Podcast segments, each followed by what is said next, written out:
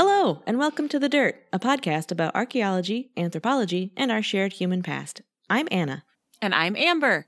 And today we're wrapping up our collection of stories celebrating Latinx Heritage Month with an episode on the ancestral Puebloans. And don't worry, it's just because we're wrapping up this collection doesn't mean that this is the end of them. We'll have plenty more stories from the Latinx and Hispanic worlds in future episodes. For this episode, we're in the modern day American Southwest in the Four Corners region of where the states Utah, New Mexico, Arizona, and Colorado meet. Yep, and we're going to talk about the history of the ancient Puebloans.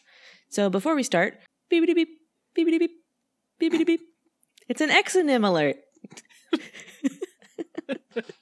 Can we? So you don't want to opt out of these? Uh, no, you sure don't. Get push notifications to your smartphone for exonyms. So an exonym is a name for something that's given by a, a name for a group that is bestowed by someone external to that group. And- Like the Tarahumara. Right, exactly. So they call themselves the Raramuri, and uh, the Spanish, I don't know, couldn't do that They, with their mouths. They were like, the what? The what now? Ugh. My tongue don't do that. Tarahumara. So you'll often see the name Anasazi used to describe the pre-Pueblo people. And this is a name from the Navajo language. It means something along the lines of ancient enemy, so very much a designation from an external perspective. Um, and understandably, descendants of the ancient Puebloans uh, usually choose not to use Anasazi. Uh, and so, uh, out of respect for that, we're going to stick with ancestral Puebloans or ancient Puebloans along those lines. And so these folks, do I remember this correctly? That they are part of the um, Uto Aztecan language family? There are um, six. some of them are? Yeah, some of them are. There are six major language designations within the ancient Puebloans. Uto Aztecan is is one of them. Yep. Okay. So where it's like, uh, this is a thread. Yeah, we're doing it. It's almost like Yeah. it's almost like we did this on purpose for a theme. Yeah, almost. Whoa, almost. Welcome to Uto Aztecan Heritage Month. Hello, and welcome to the Dirt, a Uto Aztecan podcast.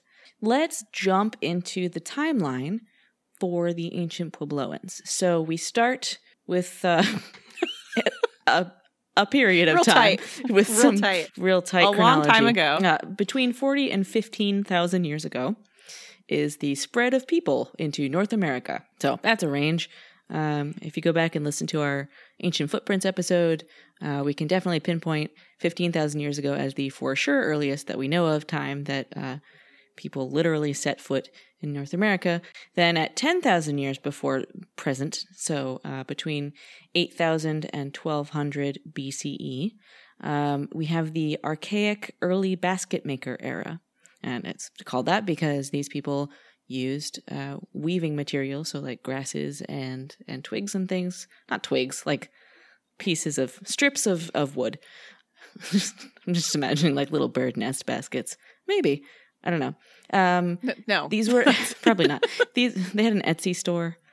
No, these were mostly hunter gatherers. There was little evidence of sedentary living before 8000 BCE. And um, so these were people who were living a nomadic lifestyle. And that continued through around 50 CE. So this is the archaic early basket maker era and early basket maker 2 era. There's going to be a lot of this type of chronological designation.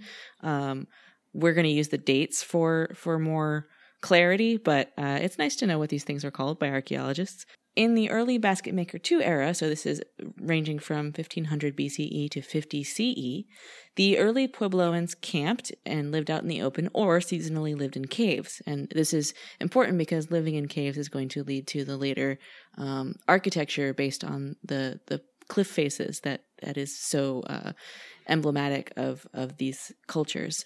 and so these, these, um, the seasonal living, Mm-hmm. usually because of the climate that I've lived most of my life in, I would think that you live in the cave when it's too cold outside. Um, but would this be something where the season in which they live in caves is when it is too hot to live in the open? I actually don't know, and I suspect that it is more like um, during the seasons when resources dip. So, Okay. like, yeah, maybe summer, winter, and then Okay. or or fall winter. I'm not sure. Okay, but it would it would follow a pattern that would be dictated by what their like animal husbandry. What is it? Transhumance.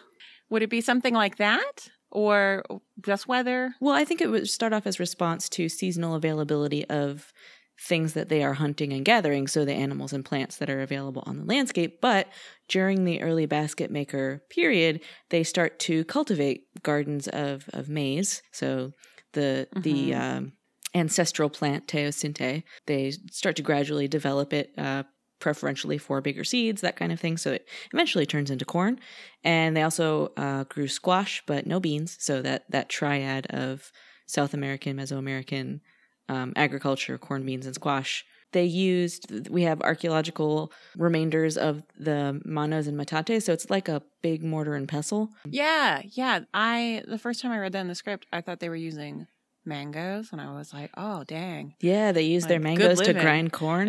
The mangoes no, that just like for sure, mangoes. the mangoes that for sure grow in Arizona. Those Arizona mangoes. Ah, yes. No, so they it's Um, manos. That's the the grinding Yes. stone, and metate. The- and then the metate is the surface is- upon which you grind. correct. But they had no pottery. They did not. They had baskets. Yeah, they were still doing that basket thing, and which it makes sense. Yeah, pottery's heavy. And and also pottery is real hot to make. Yeah, and it's you know Arizona, Utah, Yeah. warm warm areas. Yeah, and if it ain't broke, But make a basket. why- why- yeah, The old adage: if it ain't broke, use a basket. Great. These people had storage bins, shallow pit houses, and at this stage, there is evidence that there was sort of the beginning of a religious and social decision making structure. Um, there were shamanistic cults and there were petroglyphs and other rock art, which we're going to talk about a little bit later, that indicate Yeah. a ceremonial structure as well. So um, these small groups that were leading these kind of semi agricultural lifestyles start to meld into larger scale um, societies. This I'm excited about this next part. So speaking of sort of uh, ceremonial things and and um, yeah, yeah, yeah, yeah. Shut up! I want to talk about mummies. oh okay Yeah, sorry okay. Mm. Yeah, it's just mummies. We're there. So Oh wait, hang on. We got Someone's like some using- mummies. hang on, someone's using a jackhammer outside my apartment. Can you hear that? yes. Shut up! I want to talk about mummies. Can you let them know? Excuse me, sir. sir. Mummies. Okay. Okay. All right. Not just any mummies, well preserved mummies. My favorite kind of mummy. Um, Yep. Well preserved mummies um, have been found in dry caves, very dry caves, and they provide insight into the the ancient basket makers themselves. So from these from these mummies um, that have been um, excavated, we know that women were about five feet tall, and and men were about three to four inches taller than the women. So five three, five four. Um, and folks had long, narrow faces and medium to stocky build. As for skin tone, uh, among these mummies, uh, skin varied from light to dark brown, and they had brown or black hair and eyes. I'm guessing brown or black hair, brown or black eyes. They had brown and black hair. They also had eyes. Some folks were were coiffed, well coiffed. They have fancy hairstyles, sometimes on worn by the men, and less frequently worn by women. And women's hair seems to have been cut short, and significant quantities of rope made of human hair have been recovered. And since it was more likely that men had fancy hairstyles, the hair for rope may have been may have come from women. So Huh. these folks wore sandals made of woven yucca fibers or strips of leaves. Um, and there's little evidence of clothing aside from a few loincloths found at archaeological sites. And women may have worn aprons on special occasions. and Sorry. I just like apron is an odd word for it. I don't think it's like I'm making a special roast. yeah, yeah. It's like a, Um, like a covering for your frontages. As for accessories, uh, both men and women wore necklaces, bracelets, and pendants made of shell, stone, bone, and dried berries. Um, shells such as abalone, conus, and olivella uh, from the Pacific coast uh, could have been obtained via trade networks. And so they also were included in their jewelry. Yeah. So that's cool. It is very cool, especially the part about trade. And we're going to hit on that a little bit later as well. Um, Yeah. So let's go back to the timeline. The end of the the basket maker period, uh, we see these d- deep pit houses along with some above ground rooms, and that makes sense because uh, it's cooler if you dig a pit uh, rather than having an above ground house where the heat, you know, rises. The atlatl and the spear had been the primary hunting weapon, but these are replaced by the bow and arrow. And we've talked about atlatls before.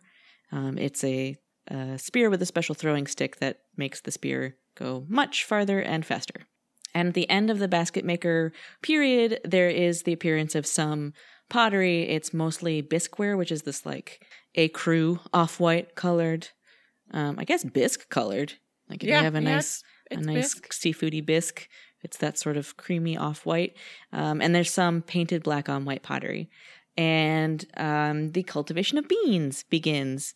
These have been made available due to trade from Central America. And uh, now that they have pottery vessels, they can cook those beans nice and slow and make them not completely indigestible. Other food staples are uh, also include wild amaranth and pinyon pine. So these are food resources that take a lot of time and effort to extract. Wild amaranth has tiny, tiny grains, and pinyon pine is pine nuts. It means you have to extract the little nuts from every little, you know, facet of a pine cone. So uh, they had time to spare. People of this time may also have had domesticated turkeys. After the basket maker period, we start to see the Pueblo period. And this extends from 750 CE through uh, the present, technically, but um, really through to 1600, which is when the Spanish arrive in the area. Wah, wah, sad trombone. Okay, so the Pueblo periods are when we start to see the architecture that these groups are famous for and for whom they are named. We see this architecture throughout the southwest ancestral Puebloan region, particularly at Mesa Verde, the best known of the sites for the. Uh, it's got large numbers of well preserved cliff dwellings, um, housing, defensive, and storage complexes, and these were built in shallow caves and under rock overhangs along canyon walls. Just as a side note, this is the same thing that you see in southwest France, where there are limestone cliffs everywhere, and you can't throw a rock without hitting a cave. And in the limestone cliffs, when you drive along the roads, you'll see cuttings into the face of the cliffs where medieval people in the Middle Ages would have had buildings built out of the caves, like often way up into the cliff faces.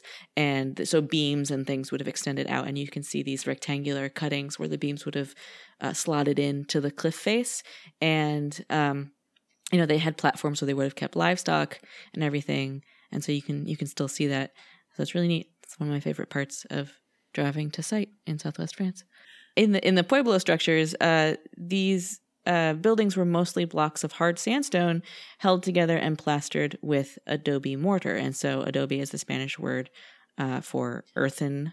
Uh, so it means like m- Um, mud brick construction, basically. What language did you say it was? Well, adobe itself, the word adobe, Uh huh. is is modern Spanish, but it comes from somewhere, Um, right? It sure does. This is the fun language fact that I found for Yes, you. Do you fun love language it? back for me? I do. I love it so much.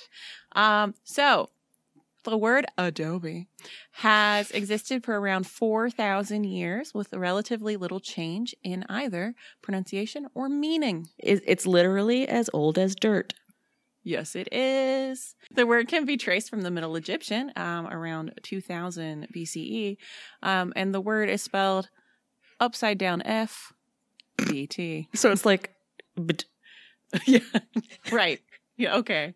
Uh, great. and so and that word meant mud brick. Okay. Uh, That's the noise Middle you make when you get hit in the face with a mud brick. So Middle Egyptian, as as I discussed on the um on our episode about the Rosetta Stone, um, it it evolved, and so Middle Egyptian became Late Egyptian, which became Demotic, and which became Coptic, and it became Coptic 600 BCE, where it showed up as uh. And so that was adopted into Arabic as At-Taubu or At-Tubu uh, with the definite article al attached, al-tuba. And so this was assimilated into the Old Spanish language as adobe, uh, probably via Mozarabic. Um, and so Wait, so remember- is Mozarabic sort of Moorish? yeah, there are a ton of words in Spanish that come from Arabic. Yeah. Um, and a lot of those words come with things that came from Arabic speaking places or people. Algebra. like- Algebra, yes, algebra. Yes. What? I was thinking oranges. oh, Um, I was thinking of like things you trade and you're like math. Uh, but yeah, that yeah. So you have stuff that comes with it, and then um, during the the fullest extent of the Islamic Empire, where you have uh, Al Andalus, so what's now Andalusia, Andalusia. um, uh, yes, as was Al Andalus. So that's like the Iberian Peninsula that is that that was uh, part of the Islamic Empire, and so you have a lot of um, Arabic coming into the local language. So that's what happened here, because probably the people like when you're building this, you're like, "What do you call this?" They're like, "Oh, we call it yeah, we Talbu." we and need more. like, "What? more Adobe? thing. what?" Yeah. Yeah, like so we're just gonna call it Adobe. What was that? Um, then- what? yes. And so English borrowed the word from Spanish in the early 18th century, referring to still referring to mud brick construction because English speaking people were hanging out in North America. Well, yeah, in North America around people who were speaking Spanish. And so that's also a very cool way to see who came up with mud bricks. Well, let's get back on track. Major sites and regions of, of the Puebloan people. So, three UNESCO World, World Heritage Sites in the United States are credited to Puebloans. That's Mesa Verde National Park, which I mentioned, Chaco Culture National Historical Park, and Taos Pueblo. And these are known for their, again, adobe architecture. The best preserved examples of the stone and earth dwellings are now protected within United States national parks. And so um, more of these places are Navajo National Monument, um, Canyons of the Ancients National Monument. That sounds like a really cool movie. Canyons of the Ancients, um, Aztec Ruins National Monument, Bandelier National Monument, Hovenweep National Monument, and Canyon de Chelly National Monument. That can't be how that's pronounced. The jelly. Canyon de Um, Chelly. This is crazy to, yeah. to I- me. yep. To Yep. me, an out of shape, scared person. Yep, These no villages were accessible only by rope or through rock climbing. And I am too fat and too scared to go there. However, the first ancestral Puebloan homes and villages were based on the pit house, a common feature in the basket maker periods, as mentioned. So these villages consist of apartment like complexes and structures made from stone, adobe mud, and other local materials, or were carved into the sides of canyon walls. Um, and interestingly, and another indicator of of these trade networks that exist, so uh, like the the beads, the shell beads, and things that we see on those mummies, design details from ancestral Puebloan villages contain elements from cultures as far away as present day Mexico, and that's hey, real far. remember this. Hey, Yeah. remember this. Hey, because hey, I'm going to share something at the end. Okay. Yeah, pay attention to this. Okay, wait, me or the listeners? I mean, both of you. I always pay attention when you talk. Oh, well, that's nice. I mean, I always always pay attention when you talk to. You. No, you took too long. So, when they were inhabited in their heyday, these ancient towns and cities were usually multi storied and multi purpose buildings surrounding open plazas and view sheds. That's just a flat place where you can see stuff. But it doesn't sound as good in an academic What? paper. View sheds. Yeah. Like, so it's like a like a scenic overlook. no, no, it's just like literally a standing your your point of view when you're standing somewhere is a view shed. When So- Mufasa and Simba are overlooking the. Pride Lands and he Yeah. says everything the sun touches is yours, that's his view shed. So the view shed is what the sun touches, or the view shed is the rock upon which they stand. No, that what the sun touches. Okay. Is this like a phenomenological thing? Of Yeah, like Very the much so. experience of Mhm. looking? And see it. Okay, cool. We should talk about that sometime. Anyway, so Let's. these cities were occupied by hundreds to thousands of ancestral Pueblo people, and the population complexes hosted cultural and civic events. So they had like Lollapalooza, Looking. look, looking at things, Lookapalooza, and uh, an infrastructure that s- supported a vast outlying region hundreds of miles away, linked by transportation roadways. Transportation roadways, you say? That's what I said. Ah, well, welcome to Chaco Canyon. One of the most fascinating and intriguing aspects of Chaco Canyon is the Chaco Road. It's so it's not just one road; it's a system of roads. Yeah, Chaco Road. Yeah, the the Chaco Road system radiates out from many Pueblo and Great House sites such as Pueblo Bonito, um, Chetroquet- Chetro Ketl, Mhm. and Una Vida, One life. I know. um, and it, it so radiates radiates out from there and leads towards smaller outlier sites and natural features within and beyond the canyon limits. So these were excavated um, into a smooth, leveled surface in the bedrock. So like not excavated by archaeologists, no, by- excavated by yes. like the road crew Yeah. Um, um, into a smooth, leveled surface in the bedrock or created through the removal of vegetation and soil.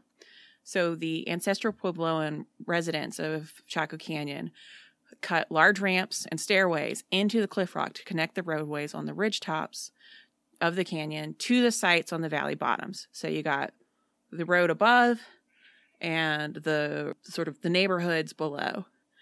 So it's kind of like a big old like Overpass, overpass, system. Yeah. And so the largest roads were constructed at the same time as many of the great houses. which are the big um, cliff dwellings. Yeah, like the ones at Pueblo Bonito, Chetro Ketl, and Una Vida. Mm-hmm. Um, and so this is between 1000 and 1125 in the Common Era. Mm-hmm. And the longest and most famous of these roads is the Great North Road. It originates from different routes close to Pueblo Bonito and Chetro Ketl. And so these roads converge at Pueblo Alto and from there lead north beyond the canyon limits. There are no communities along the road's course apart from small isolated structures. So like rest stops. Maybe they have like a Some beef jerky. uh yeah, you have like um what are they called on the turnpike? The Toll, like a toll booth? no no no, they're like the service plazas. Oh, yeah. Um so there are some of those. I mean, I have no idea if that's actually what they're for, but it would stand to reason that they would be for that, that they would be for some kind of For for peeing and snacks. Yep. yes. Um, and you see this in like roadways the world over where people have to go and like if they're going long distances, they may need somewhere to sleep, they may need somewhere to like uh, obtain some food, maybe like there's like a, a ritual, like a worship component. But that's Like, the they need a thing. place. The Great North Road doesn't go anywhere. It doesn't go. It's the road to nowhere. Or as far as far as we know, we don't know. The road to somewhere unknown. um, so apart from those, that's it. So the Great North Road does not connect Chacoan, uh, Chacoan communities to other major centers outside of the canyon. It was just the exit, It's the just exit the off ramp. Yep. Yeah. So material evidence of trade along that road is scarce. So from a purely functional perspective, the road doesn't go anywhere. Yeah, which would seem to uh, defeat the purpose of a road, but that may not be, in fact, the purpose of the Great North Chaco Road. Yeah, tell me about that road. Um, so let's take a road trip. So archaeological interpretations of the Chaco road system are divided between an economic purpose and a symbolic ideological role linked to ancestral Puebloan beliefs. Why not That both? sounds like where my career's at right now. Oh, too real. So the system was first discovered at the end of the 19th century and first excavated and studied in the 1970s. Archaeologists suggested that the road's main purpose was to transport local and exotic goods inside and outside the canyon. And so the economic purpose of the Chaco road system is shown by the presence of luxury items at Pueblo Bonito and elsewhere in the canyon. So items such as macaws, as in the parrot. caught me unawares. macaws, turquoise, marine shells, and imported vessels, um, as in like clay vessels, not ships. because you don't need ships in a desert, right? Okay. I mean, So uh, they they prove these things prove that the long distance commercial relationships Chaco had with other regions, you know, prove that they existed. Um, a further suggestion is that the widespread use of timber in Chacoan constructions, which trees not hugely available in a desert cliff area, um, needed a large and easy transportation system. So big old flat roads. Other archaeologists think that instead the main purpose of the road system was a religious one, providing pathways for periodic pilgrim mm, periodic pilgrimages and facilitating regional gatherings for seasonal ceremonies. So, considering that some of these roads seem to go nowhere, experts suggest that uh, maybe they're linked, especially the Great North Road, to astronomical observations, things like the solstices, agricultural cycles, movements of planets, that kind of thing. So we don't we don't really know what that road do. I'm going to tell you about what archaeology tells us about the Chaco Road. Great, please do. Okay, great. So, funny that you mention astronomy. Uh, because astronomy certainly played an important role in Chaco culture, um, as it is visible on the north south axis alignment of many ceremonial structures. So there's something there's something to cardinal directions um, informing their their planning, hmm and so from that we think must be something astronomical happening. Uh, and so the main buildings at Pueblo Bonito, for example, are arranged according to this direction and probably served as central places for ceremonial journeys across the landscape. Sparse concentrations of ceramic fragments along the North Road ha- has, as we mentioned before, not a lot of stuff around the North Road. And so they think that um, they may have been related to some sort of ritual activities carried out along the roadway. Isolated structures located on the roadsides as well as on top of the canyon cliffs um, and ridge crests have been interpreted as shrines related to these activities. So not pit stops. And so, a final point around, about these ro- roads uh, is These roads. a final point about these roads is that there are features such as long linear grooves cut into the bedrock along certain roads, which don't seem to point in a specific direction. I was just thinking, like, sometimes when I'm going for walks and really feeling my music, I have some long linear grooves. yes. And so these don't really seem to point in a specific direction. And it's been proposed that these were part of pilgrimage paths followed during ritual ceremonies. Sure. And yeah, sure. Yeah. And archaeologists agree that the purpose of this road system may have changed through the time over time and that Mm. the Chaco road system probably functioned for both economic and ideological reasons. I find it very I like a I like a mystery. love a mystery. Do you also love a mythology? I do. I do love a mythology. So lay some mythology on me. So, because this is not a five hour podcast as much as we wish it could be, a lot of the Puebloan groups kind of share mythologies. A lot of the characters and deities are the same. Um, so, we can't tell you all of them. Um, and although the names might vary in the different languages, some of the stories happen a little differently. We don't have time to take a mythology deep dive, at least this time. So, um, we're just going to tell you some of the stories from the Hopi culture. And as always, we'll do our best with pronunciations. Most Hopi accounts of creation, because that's where you start when you talk about mythology with your creation myth, um, they center around Tawa, the sun spirit. Tawa is the creator, and it was he who formed the first world out of endless space, um, as well as the original inhabitants of this first world. It is still traditional for Hopi mothers to seek a blessing from the sun for their newborn children. It's very nice. So other accounts have it that Tawa first created Sotuknang, whom he called his nephew, and he sent him to create the nine universes according to his plan, and it was Sotuknang who created Spider Woman, or Spider Grandmother. Spider Woman served as a messenger for the creator and was a go between between the deity and the people. So, um, in some versions of the Hopi creation myth, she's the one who creates all the life under the direction of Sotuknang, who is the nephew of the sun god. Yet other stories say that life was created by, and I love this name, Oh, hard this being us. woman of the west and the hard West. being woman of the east. That's me. I- I don't know if I want to ascribe this to myself since it's very much not my culture, but so these these two hard being women created all life while the sun merely observed the process. Ugh, typical, am I right? so Hopi legend tells that the current Earth, Earth now, is the fourth world to be inhabited by Tawa's creations. The story states that in each previous world, the people, although originally happy, became disobedient and lived contrary to Tawa's plan. They engaged in sexual promiscuity, they fought one another, and they would not live in harmony. Basically, the world was then etch a sketched, and the most Oh. obedient were delivered, usually by Spider Woman, to the next higher world, um, while the, the former world, along with the bad inhabitants, was just wiped out. And then in other stories, the, the good people are just sort of led away from the chaos. So, like, they stay on the same world, but elsewhere. And then we have Masau, the skeleton man, who is the spirit of death, the earth god, doorkeeper to the fifth world, and the keeper of fire. He wears many hats. He was also the master of the upper world, or the fourth world, so this one, Earth, and was there when the good people escaped the wickedness of the third world for the promise of the fourth world, so previous Earth.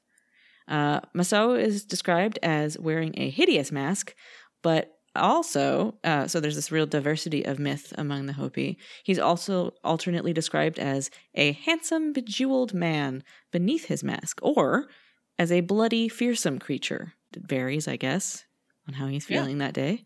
But he's also assigned certain benevolent attributes. So, um, one story has it that it was Masau who helped settle the Hopi at Oraibi. So, I, I'm not sure where that is. Um, but he he gave them stewardship over the land, so I guess it's their their territory, their original territory.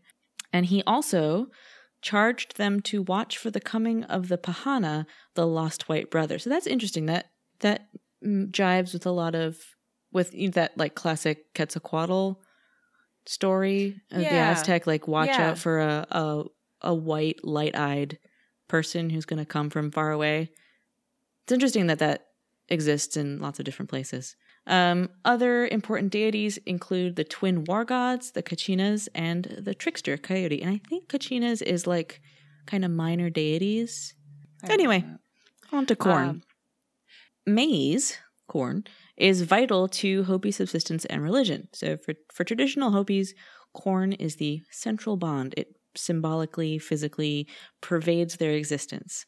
Corn is sustenance, a ceremonial object, a prayer offering, a symbol, and a sentient being unto itself. Not in like a children of the corn kind of way, but Mm. um, corn is the mother in the truest sense that people take in the corn and the corn becomes their flesh as mother's milk becomes the flesh of the child. And this is a really important spiritual belief, but also an opportunity to plug an episode. Yeah. So, um, if you're talking about flesh and you're talking about corn, we're talking about man corn. I thought I happened upon a book that I read um, back in undergrad called Man Corn. um, and so it's a 1999 book. So, but it's a um, sort of comprehensive study of skeletal and taphonomic evidence from the American Southwest and it is entitled Man Corn Cannibalism and Violence in the Prehistoric American Southwest. So, remember when I told you and everyone to remember about how those trade networks there at the end of the basket maker period and at the beginning of the Pueblo period, how they were extending all the way to Mexico? I remember you saying that. Yeah, yeah. So that that comes into play when we're talking about um, cannibalism in the American Southwest. It is it isn't as though it's pervasive or um, extremely common, but there is. Well, I mean, it's like any evidence is like a lot of evidence in, Well- in things like this. like Cookie Um, Monster says, it's not an all the time food. yes, people is a sometimes food. But the reasons why cannibalism happens, these authors um, suggest um, that um, it happens through a combination of social control, social pathology, and ritual purpose within the Chacoan sphere of influence.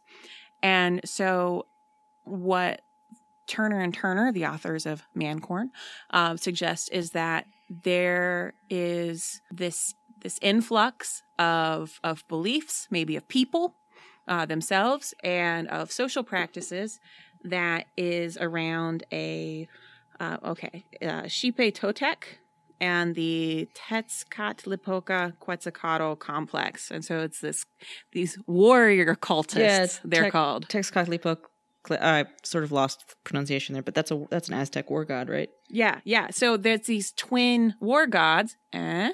Mm-hmm. uh, but the Aztec twin war gods, and so there are. So you what you were describing in Hopi beliefs, like there are similarities, and so what the the authors don't try to figure out because it's not the point of this work is whether this is cultural diffusion or just direct contact but part of this warrior twin warrior god religious cult is the ritual consumption of people and so you have like human sacrifice and processing of people that way but in the american southwest it wasn't studied for a long time even though the first like archaeological evidence was found in about 1893, uh, but they didn't. But, but it's like a rather unsavory topic, uh, and so people didn't It's want a very to, to- savory topic. yeah, so Meaty. people didn't. Yes, yes. Um, and so it it wasn't it wasn't something that was um, studied extensively until this this work, which is really fascinating, and is something that comes up in this month's Dirt After Dark episode, which is all about cannibalism. delicious. Yes, which is is something that I know an awful lot about. Uh, it's only a matter of time before I bring up my facts about cannibalism. Yeah, the word "awful" is key there. this is like the like a natural segue from Mhm. from this episode into uh, this month's Dirt After Dark, which is available on Patreon for those contributing at the twenty dollar a month or above. They get Dirt After Dark, which is our saltiest um, of episodes. It ranges And- from mildly risque to just filthy. yes. If you are subscribing to Dirt After Dark, you also get old news and deep cuts. There's but three for now, bonus speaking episodes of, a month. Oh, oh, get this, get this, get Yo, this segue. what's up? What? Speaking of deep cuts, petroglyphs. Hey, oh, you're so good at your job. You're so good at podcasting. Now that I'm done with my unfortunate aside into Man Uh, corn. man, man corn. Petroglyphs are rock carvings. So they're figurative or symbolic images that are carved into the rocks rather than painted onto the rocks. So if it's painted onto a rock, it's a petrograph. This is for you people who uh, really enjoy the um actually. Yes. Bust that out at your next cocktail party. Mm-hmm. Um, and so these usually, both of these, usually have a religious or spiritual significance or are a storytelling or visual history tool.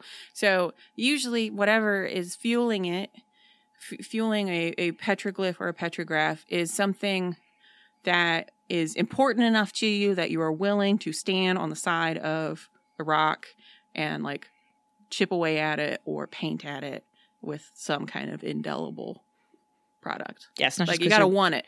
Yeah, you're not bored. It's for a Yeah. reason. Yeah. Usually. And so there is a very, very cool online resource um, called the Online Hopi Petroglyph Archive.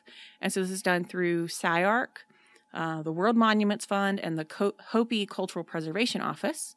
Um, they've paired up with the University of Redlands Associate Professor Dr. Wesley Bernardini to launch the Hopi Petroglyph Site's Digital Preservation Project website. It's not really an So- acronym that you can pronounce very well. It's like HPSDPF. Exactly.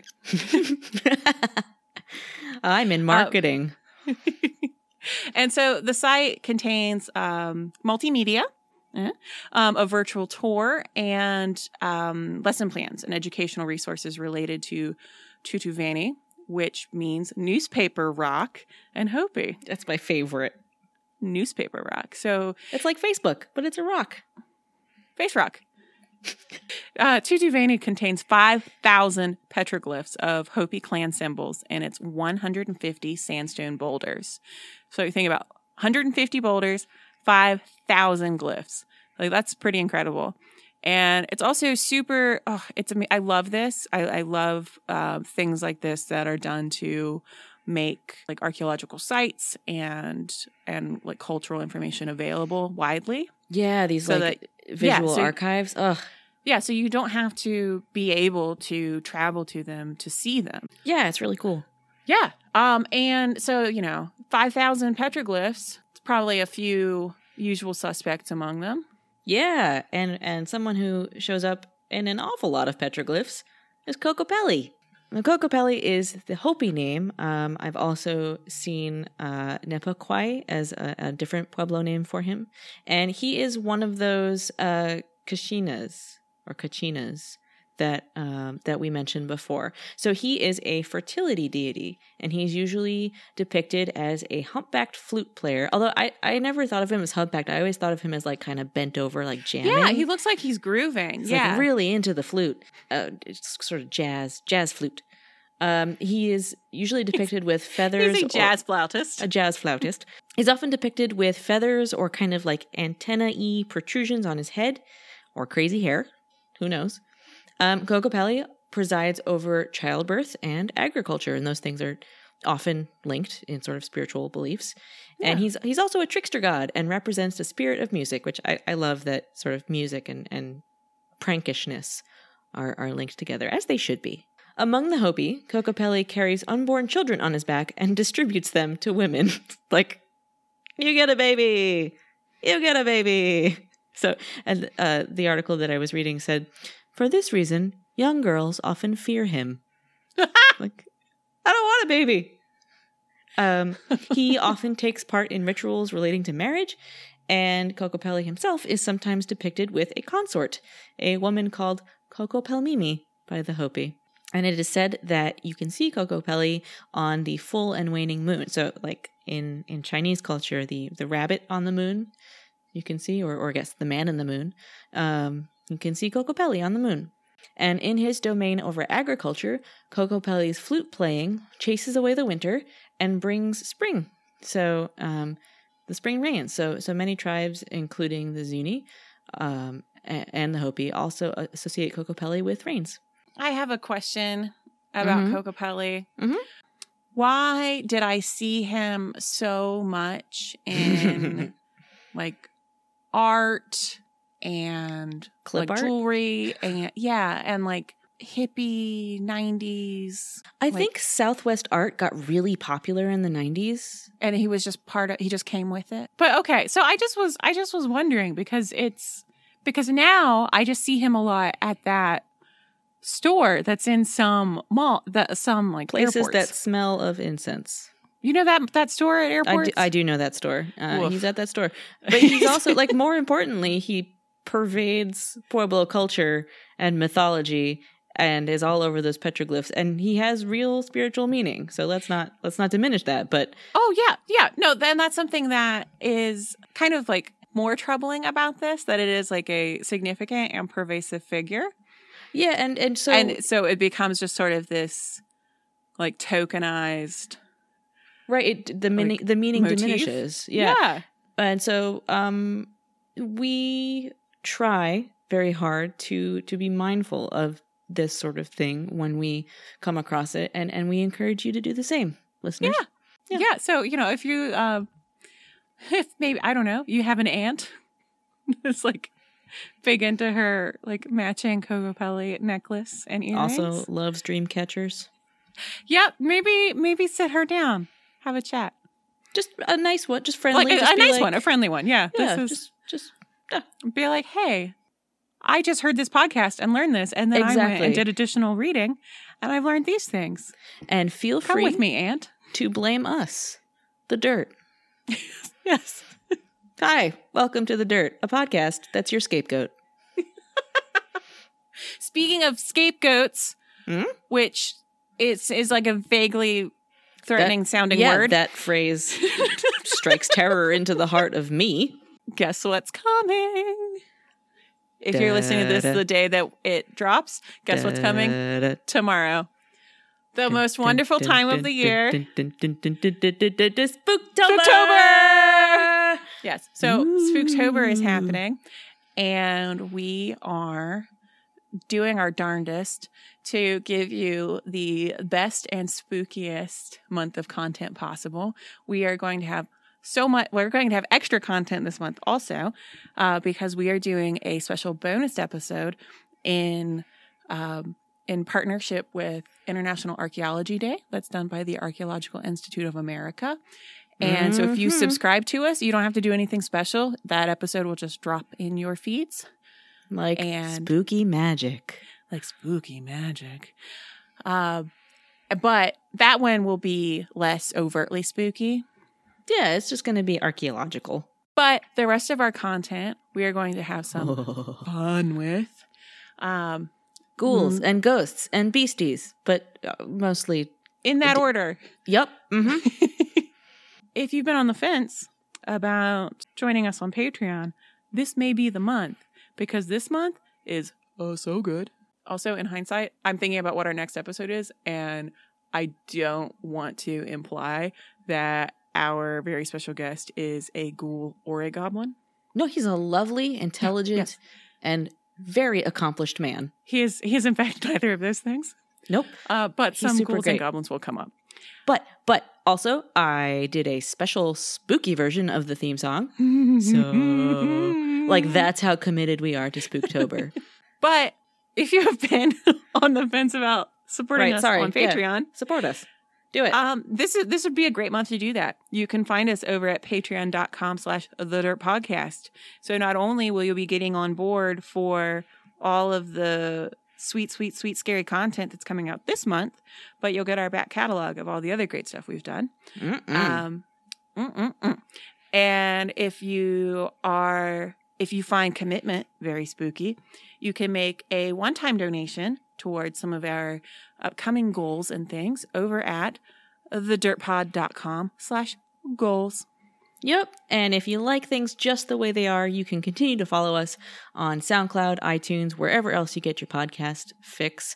Uh, think about dropping us a rating uh, or a review. Throw us some stars in, in units of five, please. We'd appreciate it tremendously since that's what helps uh, Apple Podcasts notice us, and we would love to be noticed. You can follow us on Facebook at The Dirt Podcast, on Twitter, we're at Dirt Podcast, and on Instagram, we are at The Dirt Pod.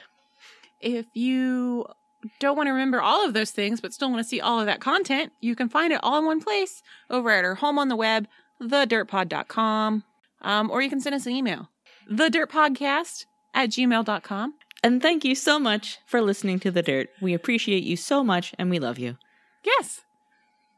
We do. Bye. Bye.